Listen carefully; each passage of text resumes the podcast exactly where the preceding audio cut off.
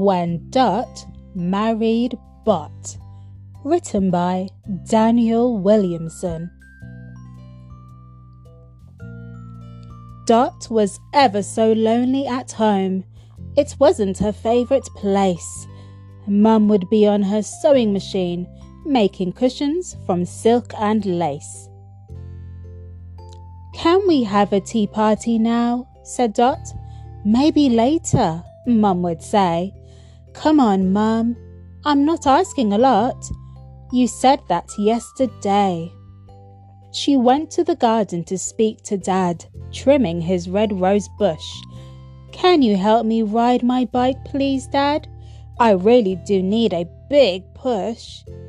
Maybe later, Dot, Dad would say. Oh, come on, you always say that. Just who am I supposed to play with, Dad? The neighbour's cross eyed cat? Her brother came home from his fishing trip holding a big rainbow trout. Ooh, David! Not now, Dot, he said. That's it. I'm moving out. Like most days, Dot would go to her room. She loved finding items to fix a plane, a watch, a music box, too. She taught herself all of the tricks. At night time, she'd lie awake and think, if only I had a best friend, someone to talk to and play with and stuff. This lot drive me right round the bend. School wasn't really much better for Dot. She didn't like playing with girls always doing their silly dancing or putting their hair up in curls. She wasn't so keen on the boys much either. The smell put her nose out of joint. Worst of all, though, were the playground weddings, because Dot just did not see the point. Walking home after school that day, Dot went through the market with Dad. She saw something odd, like a grey metal doll, looking rusty, tired, and sad. Don't get excited, said a big bellied man. It's broken beyond repair. I'm sure I can fix it. It can't be that hard. I'll pay you whatever is fair. The man was so taken with Dot and her spirit, he gave her the robot for free. I don't believe you're broken forever, Let's get you home and we'll see.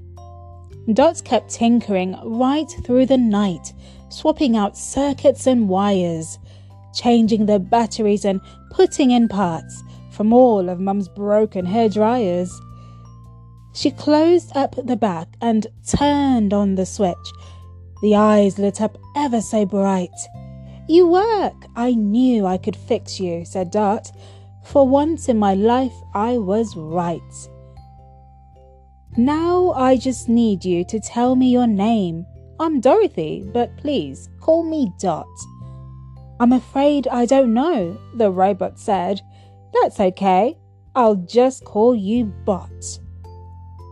The next day, Dot planned to stay with Bot. Dad, can you come feel my head? Oh my, he said, you're ever so hot.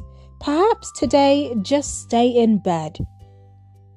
When Dad left the room, Dot jumped out of bed, for this was their wonderful chance.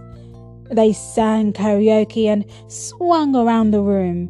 Bot taught her his cool robot dance. They played hide and seek all over the house. They played with Dot's animal zoo.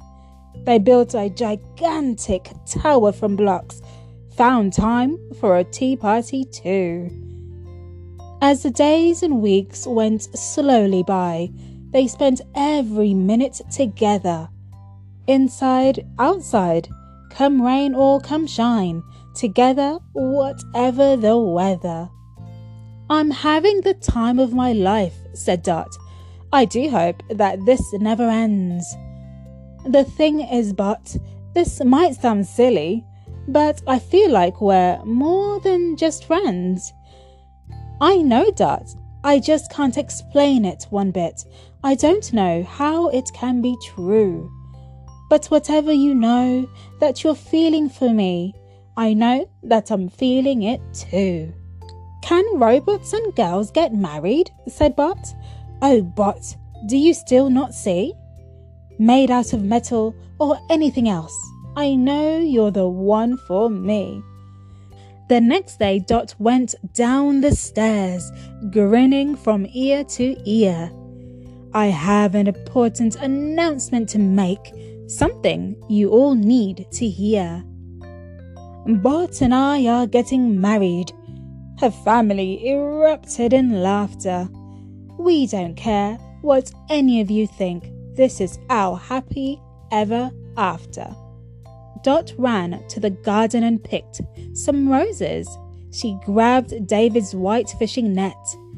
She took a cushion from off of the table for a day they wouldn't forget. They had the most beautiful wedding day, a big wedding cake to share, a sweetie ring upon each finger, rose petals thrown in the air. Thank you, said Dot, for the best day ever. No more will I ever be blue. Because, you see, you will always have me, and I will always have you. The end.